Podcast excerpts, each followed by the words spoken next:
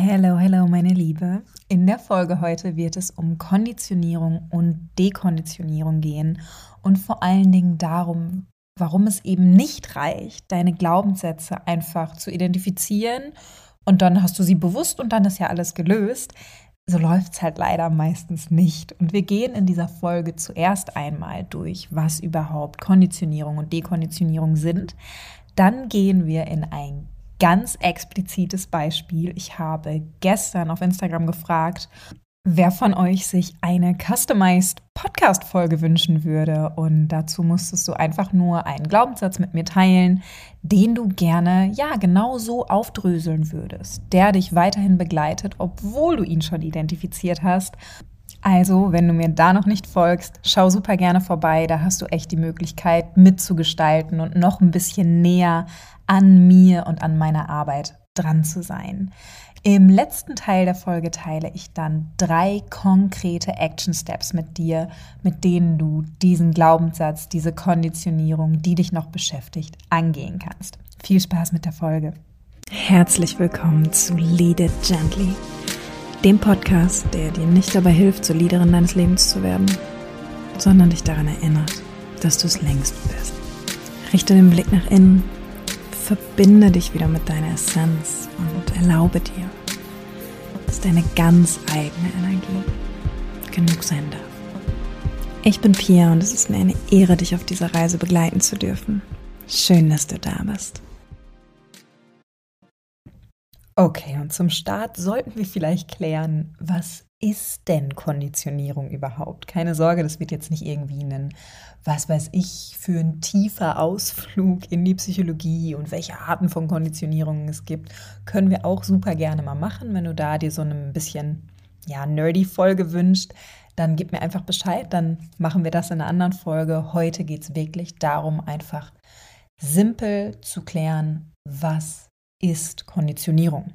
Und Konditionierung ist eigentlich nichts anderes als eine Verknüpfung, die in deinem Kopf entsteht. Eine Verknüpfung zwischen zwei Reizen, zwei Dingen, die entsteht in dir, in deinem Kopf, in deiner Psyche, in deinem Körper, werden wir gleich drauf eingehen, dadurch, dass du sie immer wieder gemeinsam erlebst und somit miteinander verbindest. Relativ simple Kiste eigentlich. Und vor allem ist es ein sehr nützlicher Mechanismus und eine sehr nützliche Kiste. Denn stell dir mal vor, du müsstest in jeder Situation, bei jeder Person, die dir begegnet, in jeder Interaktion neu herausfinden, wie der Hase läuft. Das nimmt dir die Konditionierung ja ab, diesen mega Aufwand, den das bedeuten würde. Sondern durch die Konditionierung hast du tief in dir verankert, wenn dann und du musst diese Dinge nicht ständig aufs Neue lernen, weil sie abgespeichert sind. Wie sieht es jetzt in der Praxis aus? Die meisten Konditionierungen, die wir so mit uns rumschleppen, sage ich mal, sind ja entstanden, als wir noch sehr, sehr jung waren. Das heißt, du warst umgeben mit einer relativ gleichbleibenden kleinen Gruppe von Menschen. Deiner Familie, vielleicht engen Freunden der Familie ein paar Freunde, die man so im frühen Kindesalter hat. Aber es war an sich ja wie eine kleine eigene Welt, in der immer wiederkehrende Personen vertreten waren, die, ja, obviously, immer wiederkehrende Muster haben, weil sie selbst gewisse Konditionierungen mit sich tragen, weil sie einfach einen bestimmten Charakter haben, weil sie bestimmte Ansichten vertreten. Das heißt, in dieser Zeit sind dir immer wieder ähnliche oder sogar gleiche Konsequenzen auf bestimmte Dinge begegnet. In dieser Zeit hast du gelernt, wie die Welt funktioniert, wenn dann allerdings anhand von einer Welt in Anführungsstrichen, die vielleicht aus 10, 15, 20 Personen bestand. Und das ist jetzt halt genau der Punkt, warum Konditionierung an sich was super Gutes ist. Warum wir aber, wenn wir dann erwachsen sind, wenn wir tatsächlich mit der Welt konfrontiert werden, manchmal auf Hindernisse stoßen, was diese Konditionierung angeht. Wir halten bis hierhin fest. Konditionierung, das ist eine Verknüpfung zwischen zwei Dingen. Ich habe in mir abgespeichert, wenn, dann, und verbinde diese Dinge. Konditionierung ist an sich ein sehr, sehr, sehr nützlicher Mechanismus, der uns sehr, sehr, sehr viel Arbeit abnimmt und sehr, sehr unterstützt in unserem Alltag, in unserem Sein. Und Konditionierung. Viele unserer Konditionierungen sind entstanden im frühen Kindesalter und wir projizieren von unserer Familie auf die Welt, weil unsere Familie damals die Welt, die anderen, wie es funktioniert, eben war. Wir kannten ja nichts anderes. Okay, jetzt sitzt du aber hier gerade, hörst diese Folge, jetzt bist du erwachsen und weißt ja eigentlich, okay, diese Dinge, die ich vielleicht in meiner Familie gelernt habe, wenn, dann, die treffen ja gar nicht auf die Welt zu. Und vielleicht hast du diesen Glaubenssatz schon identifiziert. Aber warum reicht das denn jetzt nicht? Und dazu ist ganz wichtig zu verstehen, wo Konditionierung wirkt. Gar nicht so genau wie, sondern eben wo. Weil dieser Glaubenssatz, den du identifizierst, das ist ein bisschen wie eine Desktop-Verknüpfung. Du siehst die auf deinem Desktop, das ist das Oberflächliche und du kannst sie löschen und dann siehst du sie da vielleicht nicht mehr. Das heißt aber nicht, dass du sie in den 1, 2, 3, 4, 5 Ordnern im Hintergrund gelöscht hast. Die Datei an sich ist noch da, du löscht einfach nur die Verknüpfung. Weil Konditionierung, das ist, du erinnerst dich, wie ich es dir gerade erklärt habe, dass es ein nützlicher, überlebenswichtiger Mechanismus ist, der uns hilft. Wir reden hier über Körperintelligenz. Als kleines Kind stehst du nicht da und denkst, oh, okay, wenn ich dieses Verhalten an den Tag lege, reagiert Papa auf diese und diese Weise. Ich wünsche dieses Ergebnis nicht, deshalb unterlasse ich mein Verhalten. Ist ja Bullshit. Du entscheidest dich ja nicht dazu, eine Konditionierung anzunehmen, sondern hier greift viel mehr eine Reflex, eine Instinkt, eine Körperebene. Und deshalb ist das Ergebnis dessen, die Konditionierung, auch nicht im Verstand gespeichert, weil es nicht da existiert. Und wenn es nicht da gespeichert ist, kannst du es auch nicht da löschen. Und wenn du schon mal probiert hast, so einen Glaubenssatz zu identifizieren, wirklich in Worte zu fassen, dann weißt du genau, wovon ich rede, weil das gar nicht so leicht ist. Wenn das Abgespeicherte tatsächlich dieser Glaubenssatz wäre, dann müsste er dir ja super schnell kommen. Ah, okay, ich bin nicht gut genug. Ah, ich bin nur geliebt, wenn ich über meine Grenzen hinausgehe. Ah, Anerkennung bekommt man nur, wenn man etwas leistet. Dann würden dir diese Dinge ja sofort kommen. Was dir aber meistens kommt, wenn du dich mit Konditionierungen, mit Glaubenssätzen, mit Mustern, die du bei dir entdeckst, auseinandersetzt, das ist viel, viel diffuser. Das ist irgendwie eine eine Grundfrequenz, die du wahrnimmst bei einem Thema. Das ist ein enge Gefühl in der Brust, das ist eine Unruhe, das ist Angst, das sind verschiedene ineinander fließende Empfindungen und Emotionen.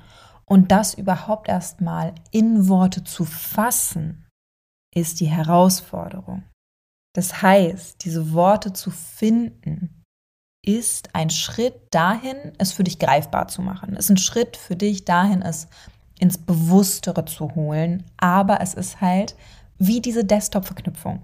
Du holst sie dir auf deinen Bildschirm, damit du nicht ständig in den Ordner rein musst, sondern sie vorne sichtbar hast. Aber sie zu löschen wird nicht die Datei löschen. Sprich, wenn ich jetzt schon die ganze Zeit übers Löschen spreche, was würde es denn eigentlich in der Theorie brauchen, um diese Verknüpfung jetzt zu löschen? Denn die Verknüpfung ist ja entstanden durch Erfahrung. Das heißt, gelöscht wird sie durch Erfahrung. Was eigentlich passieren müsste, ist, dass du immer und immer und immer wieder erlebst, dass diese Dinge eigentlich gar nicht zusammenhängen. Weil das ist ja der Punkt, an dem Konditionierung problematisch wird. Wenn wir irgendwas in uns abgespeichert haben, was überhaupt nicht stimmt und dadurch uns limitiert. Zum Beispiel, wenn ich ganz tief in mir abgespeichert habe, dass ich nur geliebt werde, wenn ich tue, als wäre ich ein ganz anderer Mensch. Das ist ja eine Verknüpfung, die so nicht wahr ist. Jetzt müsste ich im Gegenzug dazu jedes Mal aufs Neue erleben, erfahren, spüren, ah, das stimmt ja gar nicht. indem ich erfahre, spüre, erlebe, ah, ich werde ja geliebt, wenn ich ich bin.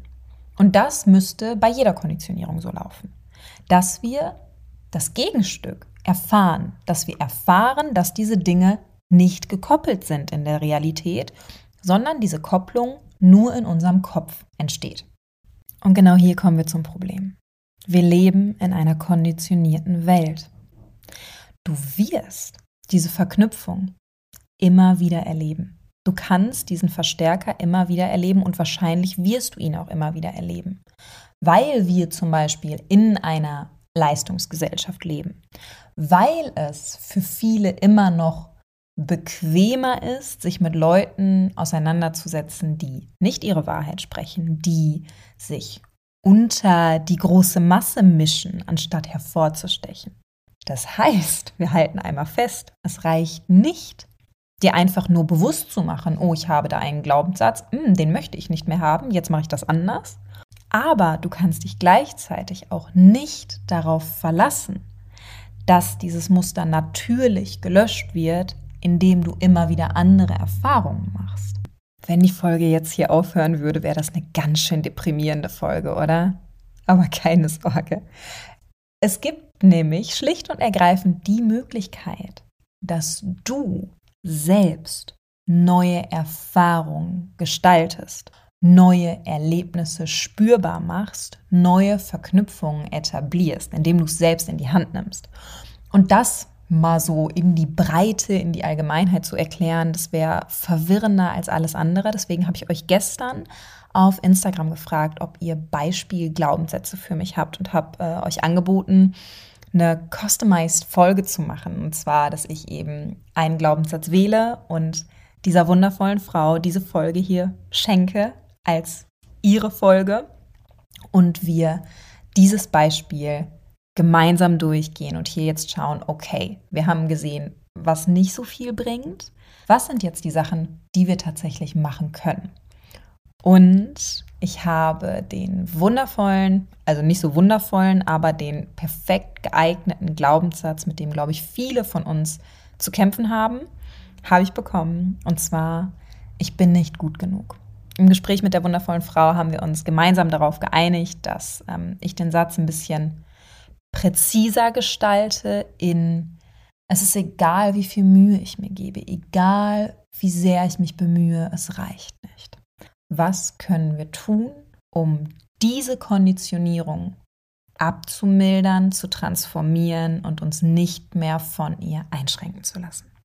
Im ersten Schritt schauen wir, was ist denn jetzt die Verknüpfung, die dahinter steckt. Wir hatten gerade, dass es nicht um eine Erkenntnis geht, die wir mit uns rumschleppen, etwas, was wir verstanden haben, sondern zwei Dinge, die eigentlich unabhängig voneinander sind, die wir komplett miteinander in Verbindung bringen im Rahmen dieser Konditionierung.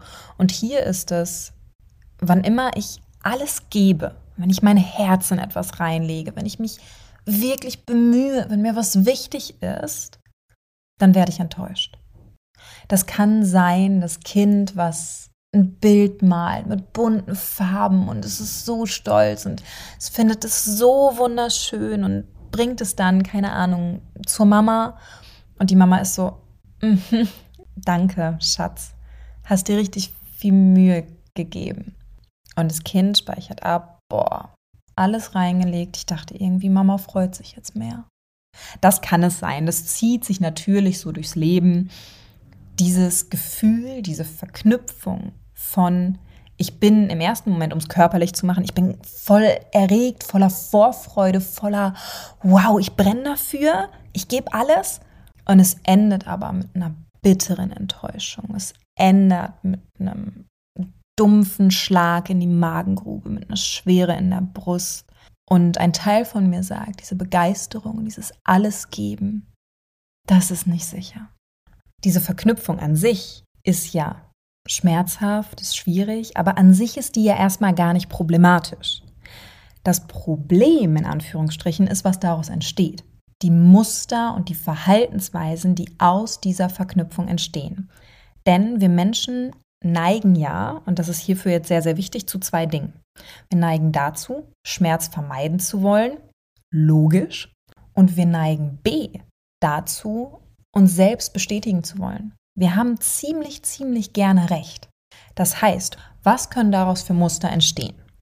Das kann zum Beispiel dazu führen, dass du nicht mehr alles gibst, dass du nur noch 80 Prozent von dir, von deiner Energie, von ja, deinem Herzblut in etwas reinlegst oder dass du beim ersten Anzeichen, dass es vielleicht nicht so ausgehen könnte, wie du dir das wünschst, einen Rückzieher machst, deine Energie komplett runterfährst oder deutlich zurückfährst.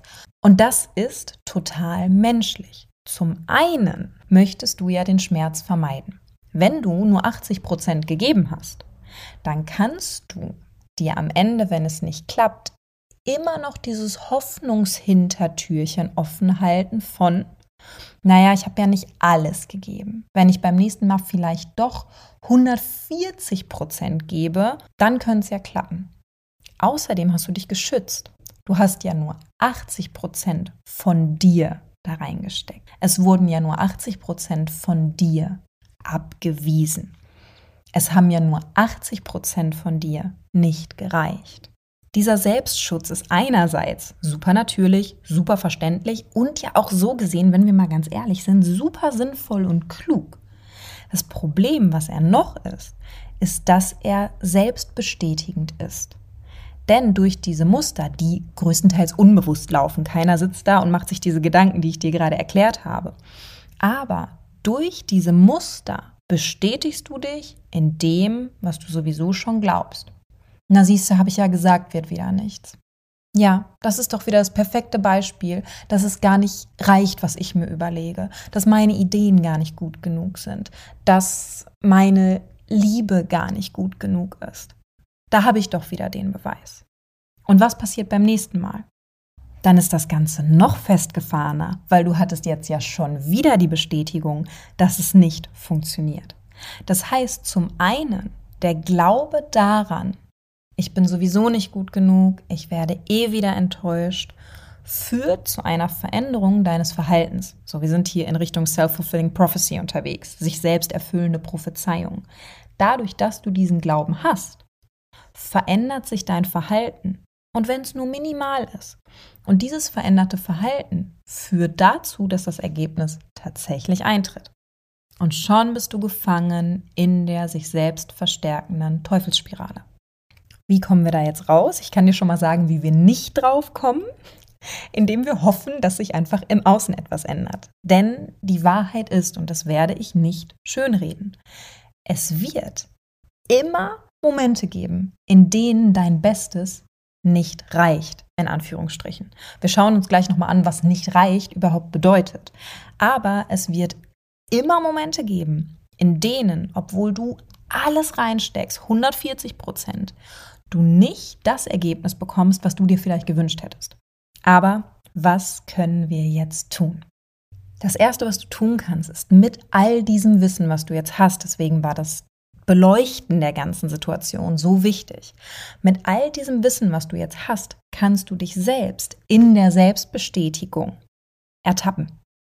Du kannst dich selbst beobachten und merken, aha, hier ist meine Enttäuschung, hier habe ich das Gefühl, gerade schon wieder gescheitert zu sein. Das gucke ich mir jetzt an. Bin ich gerade wirklich nicht gut genug? Bin ich gerade wirklich gescheitert? Hier darfst du dich fragen, bedeutet ein anderes Ergebnis, als du erhofft hast, wirklich, dass du gescheitert bist? Ich lasse die Frage einfach mal offen im Raum stehen. Was bedeutet Scheitern denn eigentlich? Wie definierst du das gerade? Und ist das hier der Punkt der Resignation von ich bin jetzt gescheitert, ich bin jetzt enttäuscht, Batz, Ende, hier hört's auf? Oder ist es jetzt gerade der Punkt hinzugucken? Darfst du für dich ganz ehrlich beantworten. Außerdem kannst du dich fragen, gibt es vielleicht gerade Gründe, warum dieses Ergebnis eingetroffen ist, beziehungsweise nicht eingetroffen ist, die nichts mit mir zu tun haben. Weil wir reden hier doch so oft über Situationen, bei denen es sich um Interaktionen handelt. Da ist eine andere Person am anderen Ende deiner Erwartung. Du weißt doch vielleicht gar nicht, was in ihrem Kopf vorgeht, was in ihrem Leben vorgeht, was in ihrer Realität abgeht, was in ihrer Blackbox abgeht, wo du gar nicht reingucken kannst, was nichts mit dir zu tun hat. Das heißt, du kannst dich fragen, welche Möglichkeiten gibt es, dass das überhaupt nichts mit mir zu tun hat und welche dieser Möglichkeiten kann ich gehen lassen, weil ich gar keinen Einfluss auf sie habe oder welche dieser Möglichkeiten, auch wenn sie an sich nichts mit mir zu tun haben, kann ich trotzdem beeinflussen? Kann mich trotzdem darauf einlassen, darauf einstellen und mit diesen Umständen arbeiten und sie mit einbeziehen in das, was ich tue? Diese Fragen und diese Erkenntnisse zahlen nämlich auf eine super geile Strategie ein. Und zwar erweitere die Kette um ein Glied. Das Problem ist, dass momentan die Erfahrung, die Kette endet mit der Enttäuschung. Wenn ich mich anstrenge, kommt die Enttäuschung, Resignation, Ende. Das gibt der Enttäuschung Macht. Aber wie geht es denn weiter nach der Enttäuschung? Da kannst du ja ansetzen. Was passiert denn, wenn du enttäuscht bist? Was ist der nächste Schritt? Hältst du dich darin? Beobachtest du, was dir das aufzeigt und gehst am Ende verbundener mit dir, gestärkter, weiser daraus hervor? Was passiert danach? Finde das für dich raus und such einen Schritt, entwickle einen Schritt, der dir dient, der dir gut tut. Zum einen hilft dir dann der Schritt, aber zum anderen geht es ja auch darum, dass dann die neue Verknüpfung ist. Wenn ich alles gebe, dann bin ich vielleicht mal zwischendurch kurz enttäuscht, aber ich gehe gestärkt daraus hervor. Und wir erwähnen diese Zwischenschritte nicht und wir nehmen diese Zwischenschritte auch nicht sonderlich stark wahr. Das heißt, was bleibt auf Dauer, das ist nichts, was du einmal machst, ist, wenn ich alles gebe, wenn ich mein Herz in etwas reinlege, dann gehe ich am Ende gestärkt daraus hervor. Dann erfahre ich noch mehr über mich und wachse, weil du diesen Schritt hinzufügst nicht bei der Resignation aufhörst, nicht bei der Enttäuschung aufhörst, sondern weitergehst. Und der dritte, letzte und wahrscheinlich wichtigste Schritt ist, nimm es selbst in die Hand. Das große Problem ist, dass wir bei solchen Glaubenssätzen, bei solchen Konditionierungen ganz häufig auf Reaktionen, auf Konsequenzen, auf Erfahrungen im Außen setzen. Dass der Erfolg im Außen deine Belohnung ist. Der Erfolg im Außen soll dir zeigen, dass die Konsequenz nicht immer Enttäuschung ist, dass du ja wohl genug bist, dass es reicht, was du tust, dass wenn du alles gibst, wenn du dein Herz in etwas legst, dann wirst du belohnt von irgendwem anders, weil irgendwer anders irgendetwas tut. Frage dich, wie kannst du dich selbst belohnen? Wie kannst du dich schon in dem Prozess belohnen. Macht dir das, was du da gerade machst, Spaß? Zündet dich das an? Macht dir das Freude? Machst du es, weil in dir ein Feuer brennt dafür, das zu tun? Oder machst du es, weil du hoffst, dass irgendwer sieht, was du da Tolles tust und dir dafür Liebe schenkt? Tust du es aus Liebe oder tust du es für Liebe? Das ist der große Unterschied, den wir hier schon einfach ganz deutlich für uns finden dürfen. Und wenn du es schaffst, den Prozess an sich und das Ergebnis für dich belohnend zu gestalten, dann machst du dich unabhängig von dem Ergebnis im Außen. Und auch damit durchbrichst du die Kette. Das heißt, unsere drei Action Steps. Bewusstsein und Reframing. Mach dir bewusst, was geht da gerade überhaupt ab? Vor allem, welche sich selbst verstärkenden Tendenzen und Muster habe ich hier gerade aktiv, die ich mir genauer anschauen darf. Zweiter Schritt, füge der Kette ein Glied hinzu. Wie geht es weiter nach der Enttäuschung, nach der Bestätigung, nach der Bestrafung? Resignierst du an diesem Punkt? Lässt du es das Ende sein? Oder fügst du der Kette ein Glied hinzu? Und Punkt 3. Belohne dich selbst, verstärke dich selbst, mache dich so gut es geht frei von Bestätigungen im Außen, Konsequenzen im Außen, indem du deinen Becher innen schon mal selber füllst, indem du dir selbst schon mal das Gefühl gibst, oh, mich anzustrengen ist sicher, das ist cool, das fühlt sich gut an. Auch wenn da im Außen gerade noch was fehlt, ja, wäre so Cherry on top, aber ich signalisiere mir, es ist sicher durch das, was ich tue und ich gestalte. Ich hoffe, du nimmst aus dieser Folge super viel für dich mit, kommst direkt in die Handlung, schaust für dich hin, was deine Themen, deine Ketten, deine Muster sind und würde mich super freuen über eine Bewertung oder wenn du den Podcast abonnierst und sage, bis zur nächsten Folge, deine Pia.